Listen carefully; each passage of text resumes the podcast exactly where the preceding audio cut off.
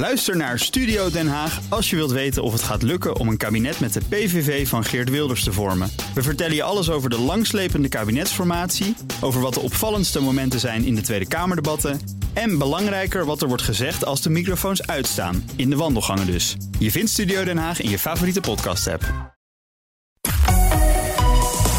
BNR Nieuwsradio. The Big Five. Diana Matroos. Welkom bij BNR's Big Five van de nieuwe macht. En daarbij vallen woorden als een nieuwe bestuurscultuur, nieuw leiderschap.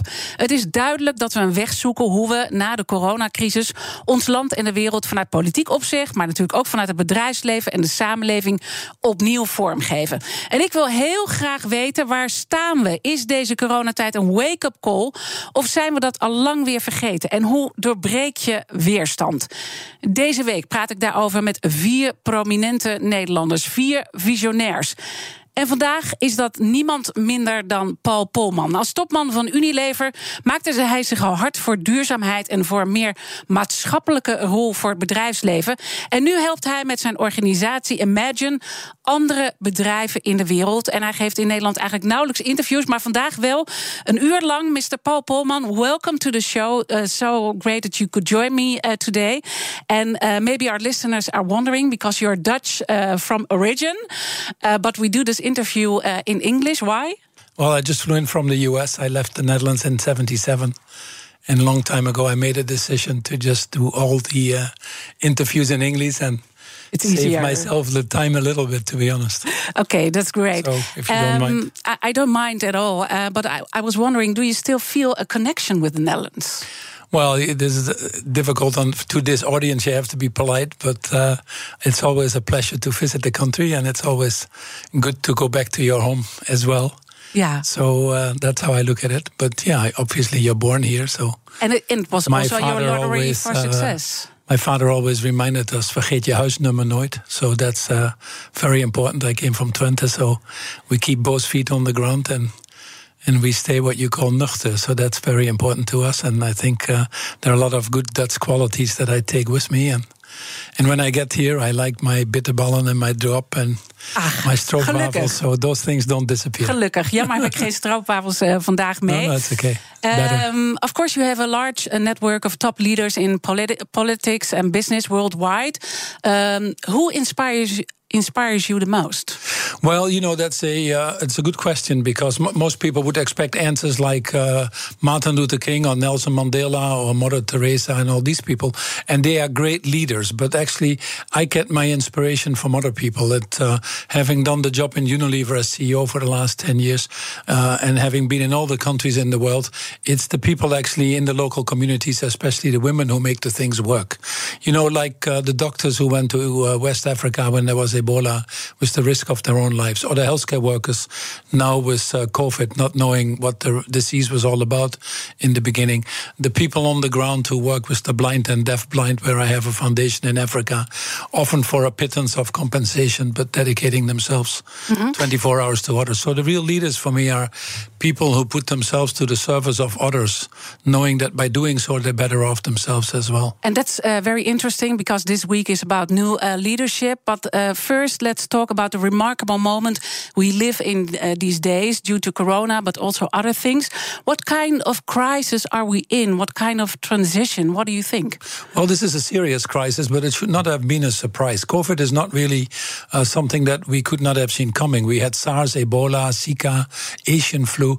So now we have a particularly nasty one, but this is one of many still to come. And it really, uh, most of these diseases are zootic diseases, which means that they actually stem from the destruction of nature. Uh, we've we've lived as if we could have infinite growth on a finite planet, and anything, obviously, you can do infinitely, which we've discovered now, is by definition unsustainable. So this growth is this uh, crisis is certainly a wake up call.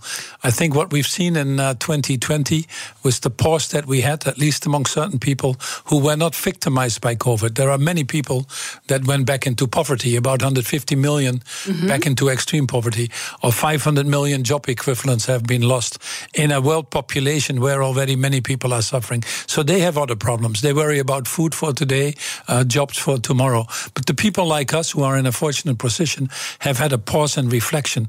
And what I think people have realized is that you can't have healthy people on an unhealthy planet. And people are increasingly understanding something that was difficult for us to convey, but that is the uh, complex interdependence between biodiversity, uh, human health, climate change, uh, inequality, uh, the racial dimensions with the tragic death of George yeah. Floyd in the US. So people are now understanding how it all links. Yeah. And hopefully. And, and, and, you already addressed that 2020 uh, was a wake up call for everyone, oh, but absolutely. now it's 2021. And uh, right. yeah, the first there was fear and also optimism about changing the world. But now everyone is thinking, well, I get my vaccine and we get back to normal. There is a risk like that, but I'm a stubborn optimist because people have understood actually, uh, unlike the financial crisis 10, 12 years ago, when we went back to normal, um, that inequality kept going up, climate change was not being addressed. I think there's now a higher level of awareness that we need to do something. Where at that time, about 12 years ago at the financial crisis, we saw when the world was spending a lot of money to save the banks, people felt that banks were too big to fail, but people were too small to matter. And only about 5% of the spending was going to right sizing the global economy. Now it's quite different. Uh, people have seen the enormous cost, uh, the tragic uh, loss of human life obviously the most important ones. But people have seen enormous cost in COVID. In fact, the global economy has lost over $22 trillion. Mm-hmm. Combined in Europe and the US, we've spent 16 trillion just to stabilize, to save lives and livelihoods. So I think people have realized that this is a too high a price to pay. And what you now see is an acceleration of action that is quite different from 10, 12 years ago.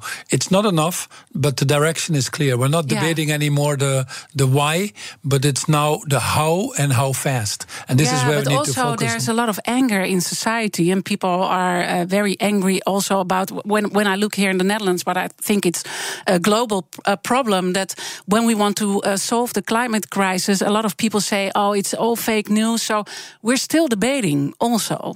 Well, some are, but I wouldn't spend too much time on that. And, and in due respect to the people who want to debate that, but it's basically too late. I think the science is overwhelming.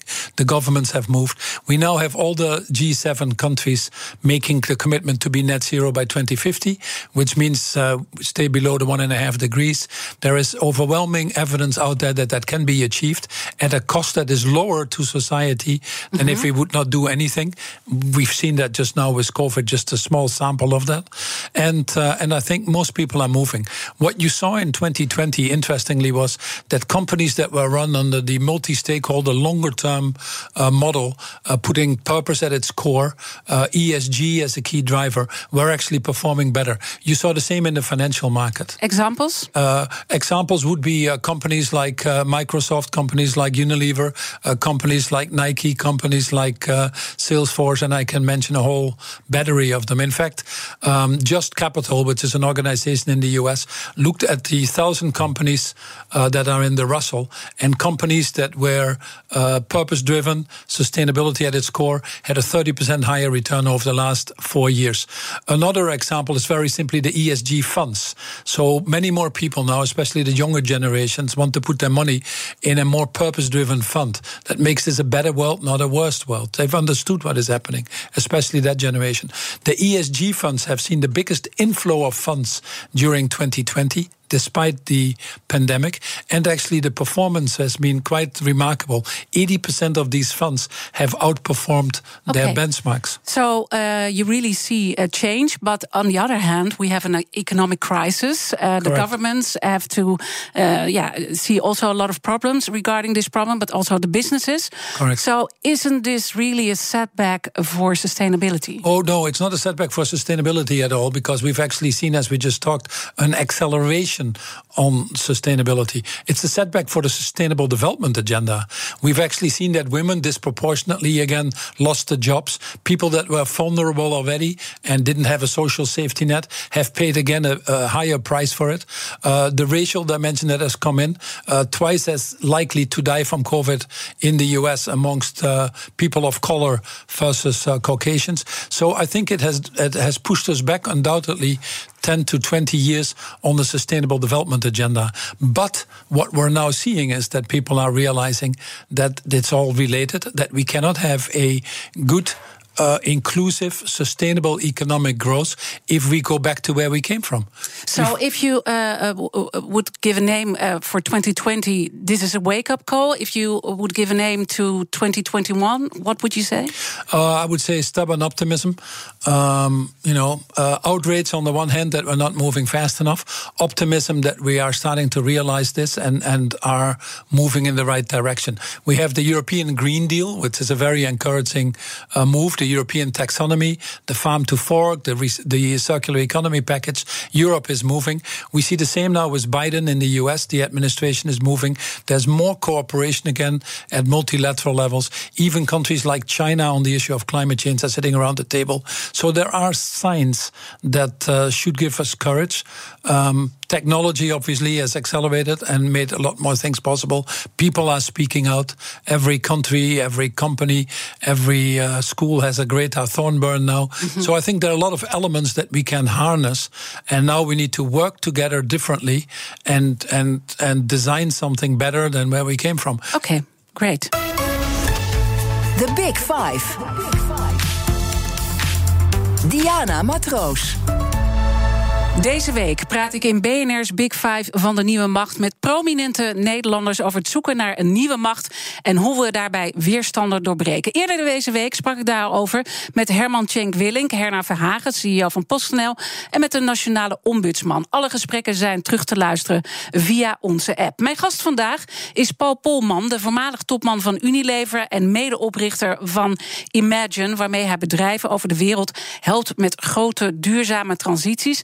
Mijn gasten stellen elkaar vragen via de kettingvraag. Gisteren sprak ik met Herman Tjenk Willink, informateur, een voormalig vicepresident van de Raad van State, ook wel de onderkoning van Nederland genoemd. En hij had deze vraag. Nog los van de nieuwspeak, uh, nieuw leiderschap uh, over veranderingen gaat. En verandering betekent ook altijd doorbreken van bestaande machtsverhoudingen. En soms lukt dat, en vaak lukt dat niet. En wat zijn naar uw eigen ervaringen de voornaamste voorwaarden waaronder dat lukt? En welke rol kan dat nieuwe leiderschap daarin spelen? Dat zou mijn vraag aan Paul Polman zijn, ook gelet op zijn ervaringen als CEO van Unilever. So, loosely translated, Herman Tjeenk Willink is stating new leadership is about changes, and change always means breaking through current power structures. Sometimes it works, often it doesn't. And his question to you, uh, Mr. Polman, is what main conditions make change work, and what role plays new leadership? It's a very good question, and Herman is right. Most of the change efforts actually fail, and because they're ill-conceived and they're done in a vacuum. And what you find is many uh, factors push back. Uh, in business, people are more playing not to lose than playing to win. In politics, it's becoming increasingly short-term. The cooperation to have these partnerships to get the real breakthroughs of what is needed are missing. Um, the vested order is pushing back. Uh, you know, if you're in the fossil fuel industry, you don't want to really work aggressively aggressively on tackling climate change. So all these factors make change difficult. What are the conditions to drive change? I think first of all, it's individuals who drive change. So it's the moral leadership, people with a stronger sense of purpose, uh, who who know what uh, is needed in society and put themselves to the service of that. They can handle the um, the the uh, the um, little bumps that come along the way, the cynics, the skeptics. Mm-hmm. Uh, I had that in Unilever when we started our sustainable sustainable living plan uh, 12 years ago, you know, the world wasn't ready for it. The financial market didn't quite understand it. There were a lot of people pushing back. Only when the results came come, came in and and people started to see the benefits of running a model like that, did we win over people. But it was our strong sense of purpose that we were here to serve society mm-hmm. and not our shareholders that kept us going. The other condition is trust. You cannot get partnerships and work together with people, which is absolutely needed now, uh, if you don't have a level of trust. That comes from transparency, that comes from taking responsibility, that comes from having accountability. And finally, we need to, I've mentioned it twice, we need to work in a uh, different level. Someone very wise once said, you can't solve the problems at the level that these problems were created. So we have to work in different forms of partnership, partnership actually for the common good, mm-hmm. where businesses work together with civil society and governments to address some of the major system changes. Uh, the challenge between man and nature, the short and long term, uh, the few and the many. You know, how do you make it yeah. more of an inclusive? And, and, and, and earlier you stated there are two big issues a chronic lack of leaders and a chronic lack of trees. Yes, so we are short of. Problem, uh, uh, at the moment. Oh, absolutely. We are short of courageous leaders in this world, and we are short of trees. I mean, uh, we've cut half the world's forests, and it's giving us climate change, quote unquote. And by the way, it's also the best and easiest solution. Uh, technology that has been invented that is called a tree is probably the best invention that we have on this planet Earth.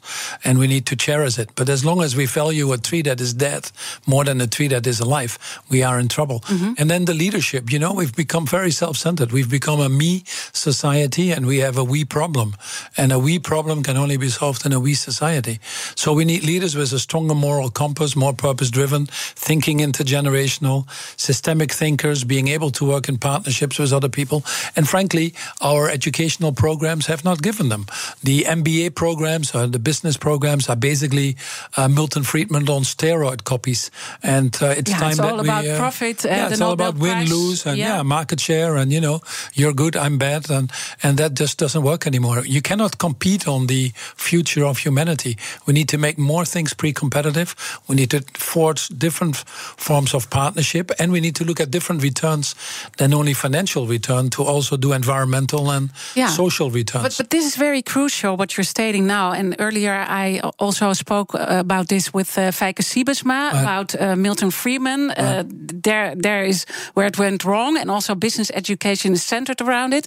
But how uh, can we change our education system uh, because it's all focused on Milton Friedman? Well, I'm the chairman of the Saïd Business School and I chair the UN Global Compact for the Secretary General, and we have there a organization called Principles for Responsible Management Education, and that's about 700 of the the biggest and best universities in the world. And I can tell you that this is the main debate that we have in every uh, shareholder meeting, and uh, students are asking for that. So obviously there is a component of making um, higher education more gender diverse, uh, uh, bringing in the racial dimension, uh, the addressing the issues of inequality. It's very elitist in most countries of the world. Uh, the digital component, but we also have to combine the business studies with the social sciences and uh, leverage the broader education that is given to us to address some of these issues. So yeah, it does require uh, making that the core of education, putting sustainability or ethics, not as a special course you can sign up for if you feel like it, mm-hmm. but putting it in every program. You cannot teach people uh, artificial intelligence, for example, if you don't have ethics in the middle of that course. And, yeah. as a core, it just doesn't work. And I think the better universities like the Saïd Business School in Oxford and, and the INSEADs, the IESEs in Spain, they're starting to understand that. And they see their business actually growing. They're doing very well. So you have a lot of discussions about this, but, but things there also changing? Well, academic institutions are notoriously slow to change, and uh, there are other dynamics than business. But um, if they don't change, they'll become dinosaurs. That market is moving very fast, especially now also with the uh, digital dimension.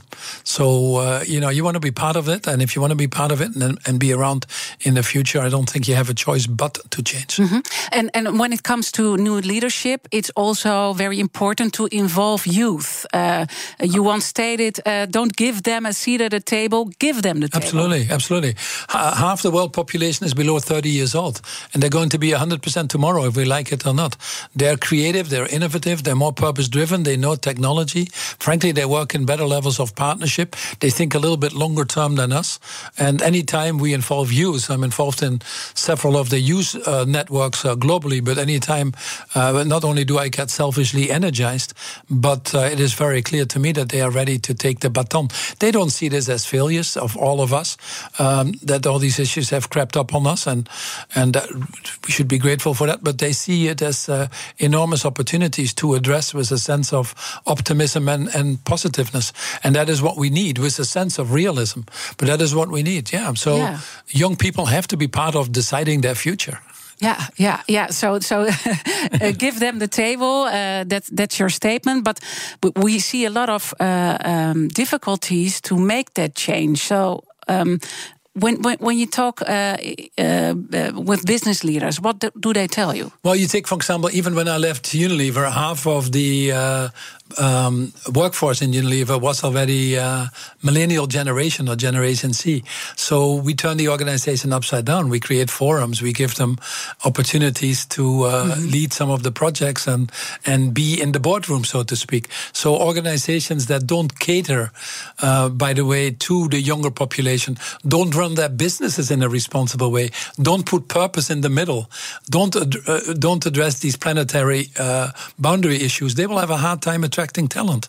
You know, in the world globally, it's always been a sad statistic that has never changed during my lifetime, but only 15% of the people are engaged at work. And I feel sad each time I say that. That means 85% of us to be ourselves, to develop ourselves to the fullest potential, is lost when we go to work. So, can we not wake up to that and understand that if we can create the environments where everybody can be their own, where we address these issues that people care about, also when they go home and in their lives, we would be so much better. You know, in Unilever, we saw the engagement scores go from the middle to the top tercile. We became the number three most desired employer in the world just by putting a more responsible business model out there. That alone should be worth it. And the good thing is now shareholders can measure it. They can actually measure the value of employee attractive, brand attractiveness, employee engagement, culture culture. So these become very important drivers of business success. Yeah, we will talk uh, a lot more about uh, the shareholders and also the problems uh, that we're facing at that point.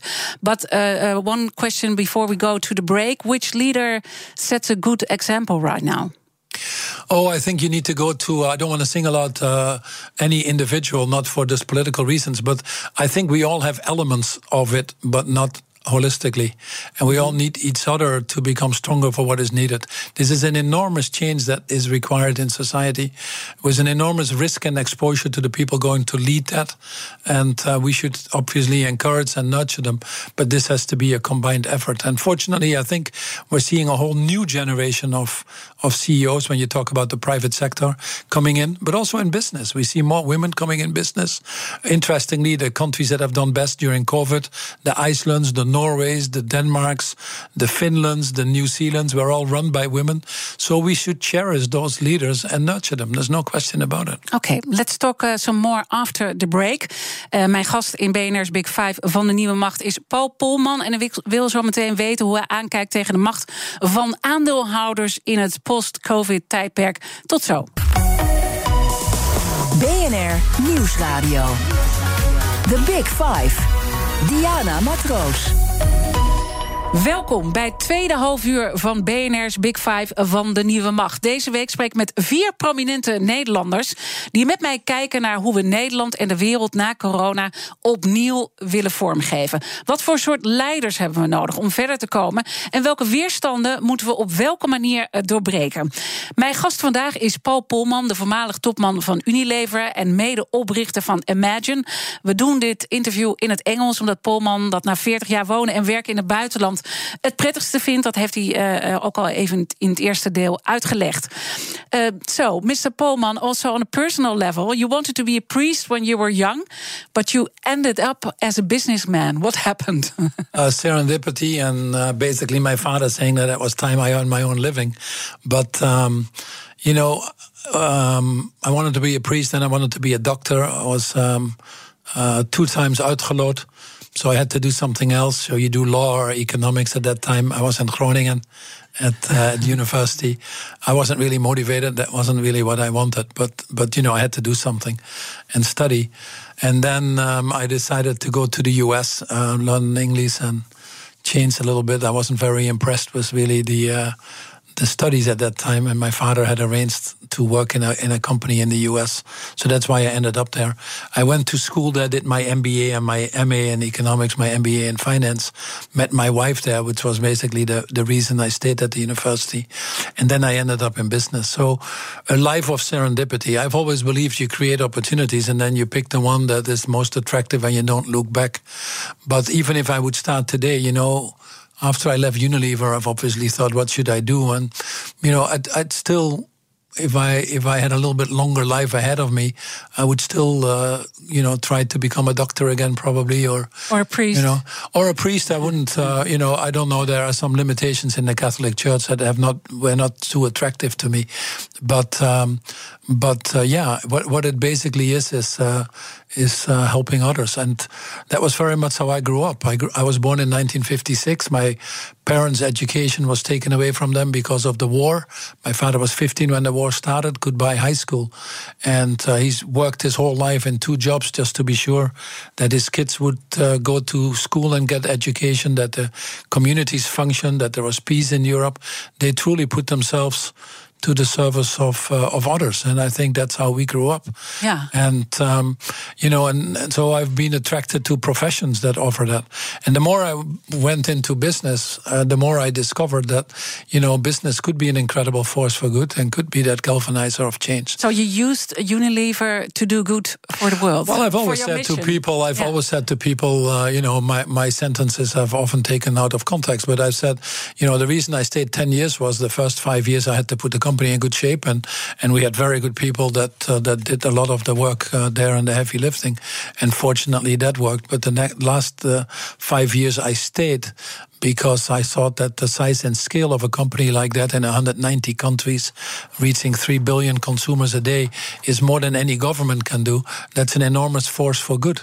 Yeah. And uh, so using that transformative change is, but after, is, in, is, a, is a responsibility, not, not uh, is an obligation, to be honest. But, but how frustrating uh, was it also when it comes to shareholders? Because when you decided to focus on long term goals at Unilever and stopped reporting quarterly, stocks went down down, and there were also troubles with the shareholders. So how frustrating well, was that? The, you know, the newspapers always like to pick up on the shareholders that make noise, but really don't have the capability to see what percent of the shareholders that is. So the impression that is being given out there is often different mm-hmm. than the reality. We saw the same when we tried unification in the Netherlands.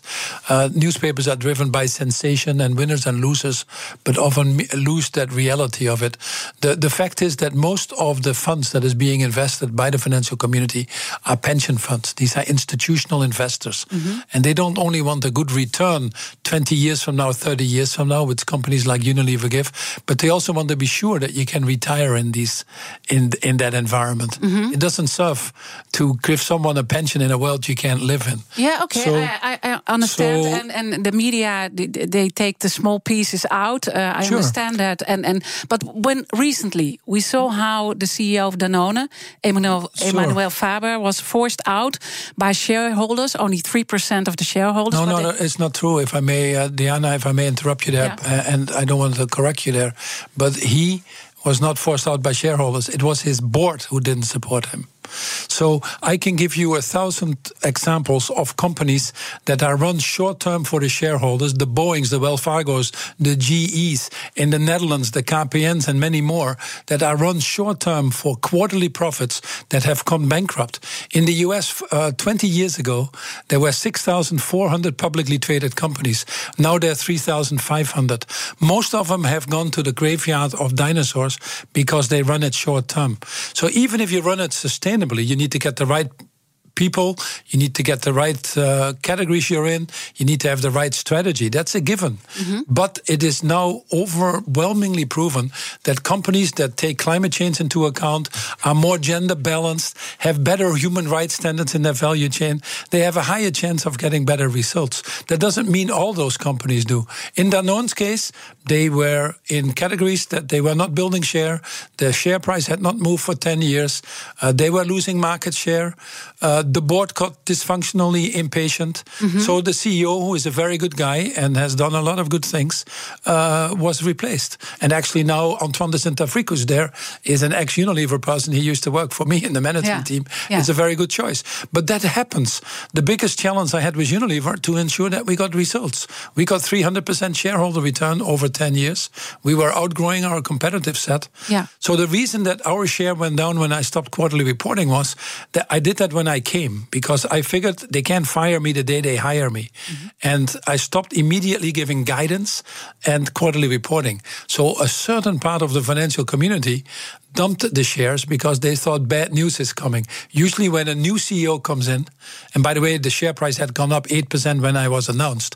So it went down 8% with this. It shows you also the nonsense that is going on in the financial market. Yeah. But since then, we've steadily built our share and, and outgrown the market Okay, by but maybe big you, factor. you can explain this to me because uh, at your webs, uh, website I saw this statement: more CEOs would work on change if they had the time, the tools, and the safe space. Yes, absolutely. So, so they need the three because um, there is no doubt that there is, with the amount of money that is being pumped in the global economy, which is four, five, six times more than the money that is needed to run the economy, is all chasing returns. So there is an element of short termism that has crept in the financial markets, even more so now than 10 years ago. And some of these boards are reacting to that. Uh, some of the um, asset managers are still rewarding their people on short term performance. They don't really see a human behind the company, they see a number. And that number needs to go up every quarter because it's linked to their rewards. So there is dysfunctional behavior without any doubt in the financial market that needs to change. And, and how frustrating was that for you when you no, were it's, CEO? you can make it frustrating, but that's not a good thing to do because if you make it frustrating, it affects you. That's what frustration does. Mm-hmm. Yeah. So and then And it controls I- you. I- I- I understand, so you don't want to. Yeah, You don't want to control you. So you want to do what you want to think about it and say, what can I do to change that? Because these are the real systems changes that we need to move the financial market to the longer term. So we created something at a global level with all major asset owners, asset managers, uh, companies like ours, which we call focusing capital on the long term. So I've been one of the founders. I've been on the board 10 years. Now Cheryl Dean from DSM is on the board. I just got off uh, when I stepped down from Unilever. But that has resulted in, for example, bringing higher awareness to people like Larry Fink from BlackRock. They have seven, eight trillion dollars of money under management. He writes now his famous letters that purpose is important, that you need to go long term. Now they're starting to be voicing their concerns more to companies that don't move on climate change, and because they've seen the risks, they've seen the opportunities. So I think slowly but surely we will change the financial markets. We've seen the growth of the B Corps and other corporate uh, uh, entreprises à mission in France, like Danone, that provide you a broader legal protection than only the shareholders. Uh, we've seen the European laws coming in on taxonomy and Okay, so and you see, so there uh, is movement. There is movement. There's movement, but what happened at Danone, this this didn't make you sad when it comes to the position of a CEO. Um, well, it makes me sad because it's not a nice way to go, and he's a great guy. But unfortunately, um, you cannot correlate uh, ESG with hey, it doesn't work because the CEO is out. What I'm saying now is there are far more companies that are not functioning because they myopically were focusing on short-term shareholder return. But there will undoubtedly be some companies that run under the banner of ESG that might not perform because they are making the wrong acquisitions or they, you know, there's still other things that you need to do. But overwhelmingly, we see now that that is the preferred uh, way of running your business. That is really what we're talking. and we talked about change and new leadership. Uh, uh, when it comes to new leaders, they must have a lot of courage, I think. Well, courage only comes from a stronger inner core, and courage is actually from the French word cœur, which means heart. And so it means being having uh, as much a heart as a brain. And that is absolutely needed. The, the leaders of today and tomorrow, I would argue, uh, have to operate with a much higher level of empathy, compassion, humility, humanity. And these are things that are not taught to the dominant male A type uh, personalities that still run many of these businesses. So we need to nurture these things. And that is what courage does. Courage is not just making a decision without thinking about it and jumping off a, a high tower because it, it looks, uh, you know, stoer in Dutch. Yeah. No, courage is uh, thinking with the heart and the head to thoughtfully transform these businesses and make them what I call net positive. I'm about to publish a book after the summer, which I call net positive. Right now, most companies are in the CSR space, corporate social responsibility, which really deals with less bad, uh, really deals with risk management. And in a world where we already have overshot the planetary boundaries, that's just not good enough anymore. So companies that want to be around long term need to show that they're actually making this a better world. Otherwise, why would we keep them around? And that's what net positive is all about. Zometeen praat ik verder met Paul Polman. Maar eerst even horen wat het topic straks is in BNR Breekt om 11 uur. Ja, Diana, we gaan heel eventjes weer naar het Nederlands. Van topic naar het breekijzer. Want gezond eten is in 10 jaar tijd duurder geworden dan ongezond eten, meldt het CBS vandaag. Daarom ons breekijzer. Een suikertax is de enige manier om mensen gezonder te laten eten. Wat denk jij? Eens of oneens? Vanaf 11 uur mag je meepraten. 020 468 4 0 020 468 4 0 spreek ik je in BNR Breekt. BNR Nieuwsradio. The Big Five. Diana Matroos. Je luistert naar BNR's Big Five van de Nieuwe Macht. Mijn gast is Paul Polman, oud-topman van Unilever... en medeoprichter van Imagine. Mijn gasten stellen elkaar vragen via de kettingvraag. En volgende week is er uiteraard weer een nieuwe week van dit programma. Dat maakt mijn collega Art Royakkers een week met de hoofdredacteuren... van uh, tal van uh, uh, ja, verschillende nieuwsorganisaties. En zijn eerste gast die week is Harm Taaslaar. Hij is de hoofdredacteur van RTL Nieuws overigens mijn baas geweest uh, een heel aantal jaar. Dus ik vind het superleuk dat Harm Tazelaar ook hier bij de Big uh, Five is. And as you know, Mr. Polman, you may leave a question for our next guest. Uh, so the editor-in-chief from RTL News. Well, I have a question for Harm, and it basically is on uh, there is a general belief out there that the media has become more polarized and actually driving us more apart versus driving us together at a time that we need more cooperation. So my question to him is really if uh, how he sees the role of media in driving the broader institutional changes that are needed, the ones that we're talking, especially when you're operating in such a politically charged environment.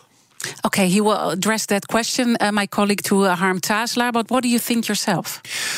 Well, I think that the media has, uh, it, it's difficult to generalize. There are obviously good parts of media, but overwhelmingly they found themselves into a, a business model that um, required them to behave in a way that was not conducive to help become part of the solution of what we need.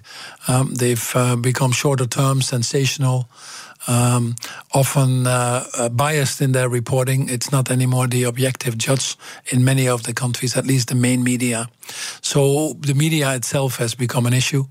Uh, obviously, a, mo a, model that is changing drastically with the digitization, um, but uh, it has certainly polarized the, the population. It has polarized politics, and uh, I believe that for any company, irrespective of what company you run, so including the media companies, you have to increasingly start to think about how you can become part of a solution, which means how do you actively become part of driving some of these system changes that mm-hmm. we now need uh, in society. And frankly, I cannot mention too many uh, newspapers that would actively right now contribute to that. Yeah, and and uh, uh, is there a difference between traditional and social media in that regard? Well, I don't uh, think so. I think in social media there are some that uh, are remarkable as well and have carved out their space. Uh, traditional media, I don't even know if that exists anymore because that here and now and instant component is now everywhere, which also has driven down the quality. I think you've seen uh, enormous cuts because of this digital transformation that has put pressure on companies financially, uh, mm-hmm. and uh, that has also resulted in a decrease in quality. And then you see the the uh, desire people have now the news often faster than the news media themselves. Everybody is now a reporter with their mobile phone. Yeah. So and you also see it in politics. Uh, it's everywhere. The, the, leaders there, they're they're also quoting. Uh, everything is going very fast. But and yeah. it's uh, boiled down to 140 characters, and uh, so we missed that in depth. You know, the the real articles on the Sunday uh, New York Times or the Christian Science Monitor or, or you know, the, to some extent, or the Economist. They're far or few in between now, to be honest. And and and you're a visionary. You're a business leader. Uh, we talk about leadership. How would you change it? Uh, this system, because the, uh, the leadership is also about uh, changing the system. How, how would you? Uh, yeah, so that's a very important question because I believe in the goodness of people. Rutger Bregman wrote this wonderful book in the Netherlands called Humankind, and it certainly you read it? yes, yes, yes. Yeah, it certainly yeah. was recommending, and I've probably sold for him hundreds of copies by quoting him quite often. But you know, I believe in the goodness of human beings that everybody has a diamond inside of themselves that needs to shine. If you don't believe that, it's probably not worth living. But yet, collectively, we're not behaving in the way we should behave. We're very self centered. We don't tackle these issues, whilst we know that uh, millions of people lose their lives every, every day now nearly as a result of our incompetence to act. And the reason for that is that uh, we our behavior is decided by the boundaries that are put around us. And politics has become short term, business has become shorter term. So we're dealing with the symptoms and don't un, don't attack the underlying causes. And there are only a few. Uh, one of the uh, underlying causes that needs to be attacked is our relationship to nature. For example, you know, there, there, there, we cannot have economic growth if we don't find a way to balance our relationship with nature, to regenerate nature. We cannot have unlimited growth if we don't tackle the issue of climate change. Yeah. It's actually preventing and, us and you are a believer, so, and, and, and me as well, but, but all the people that, that still coping with that in their minds or in their business or want to be the diamond, but don't know how, how to, do to, do it. Sure, that's what, why. What, what, what should uh, what what? Well, I think I think now, um, for example, you take climate change, and then I'll come back to one other thing how we address it, which was your question. But you come back to climate change. Sixty percent of what we need, in fact, all what we need between now and 2030, which is a 50 percent reduction in emission, can be done with technology that is available today and would be immediately profitable as well. Mm-hmm. So part of it is creating awareness. You know, the International Energy Energy Agency, which isn't the biggest friend of, of us because it's uh, it's basically uh, representing the fossil industry. But they're now saying that by all means we can get to one and a half degrees with a scenario and an investment of one and a half percent of GDP, which is far less than what we've done now with COVID, um, and far less than we have to pay if we don't act to create a healthy economy. The good opportunity that we now have is um, we need to strengthen our social safety nets, our healthcare systems. We need to create jobs again that we've lost during COVID and make it a more inclusive growth. So governments are going to spend quite a lot of money. We're seeing trillions being pumped in now, the US infrastructure project, the European Green Deal. And it's very important as we spend so much money, more than we've ever spent before, that we get through to the decision makers in politics, at the G7s, at the G20s, at the summits like the COP26, all of them where we're actively focused on, the Food Systems Change Summit that is there this year, that we ensure that the bulk of that spending is spent in the right way now. And that requires education, that requires helping politicians overcome some of the inherent risks that are associated with that. And what I do, why I created Imagine, is to create a coalition of CEOs that are CEOs of the willing, you might call them, that have that higher moral compass, often leaders in their industries. Mm-hmm that really say, yeah, we should do that, we can do that.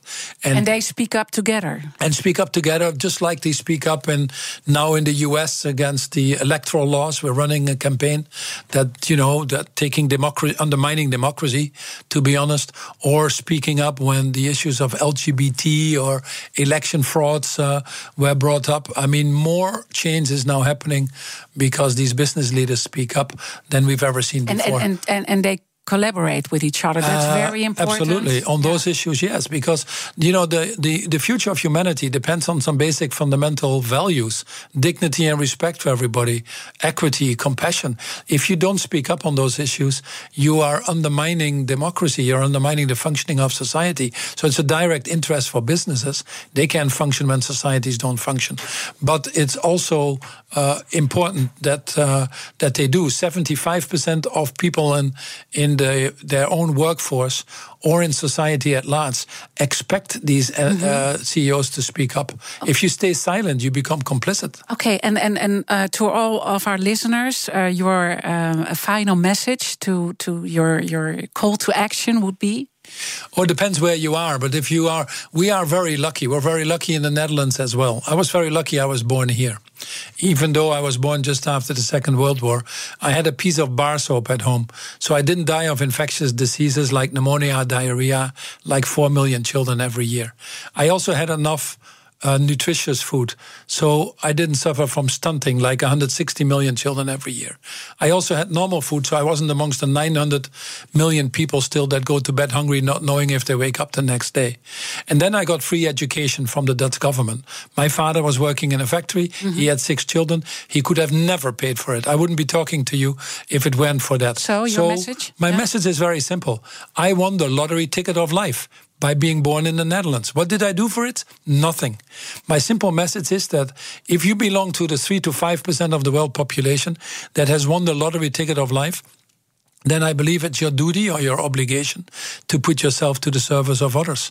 Society cannot function if too many people hmm. feel they're excluded or not fully participating. Not in the Netherlands, but not globally either. And that also means that we need to take a responsibility beyond our boundaries, borders. If Yeah. COVID has shown anything, is that we're all in this together for, for heaven's Okay, sake. so everyone should take their responsibility. Thank you so much for joining me uh, today, Paul Polman. It uh, was so great. It was a pleasure. Thanks, uh, Diana. Thank you. Ehm, alle afleveringen van BNR's Big Five zijn natuurlijk terug te luisteren. Je vindt het in de podcast. In de BNR-app is dat en op bnr.nl. Maar blijf natuurlijk de hele dag live hier op BNR. Zometeen BNR breekt. Ik wens iedereen een hele fijne Ook Liesbeth Staats vind je in de BNR-app. Ja, heel handig. Luister live naar Kees en mij tijdens de Daily Move. Dan blijf je ook gelijk op de hoogte van breaking news en het laatste zakelijke nieuws. En daar vind je ook alle BNR-podcasts, waaronder de Perestroikast. Download nu de gratis BNR-app en blijf scherp.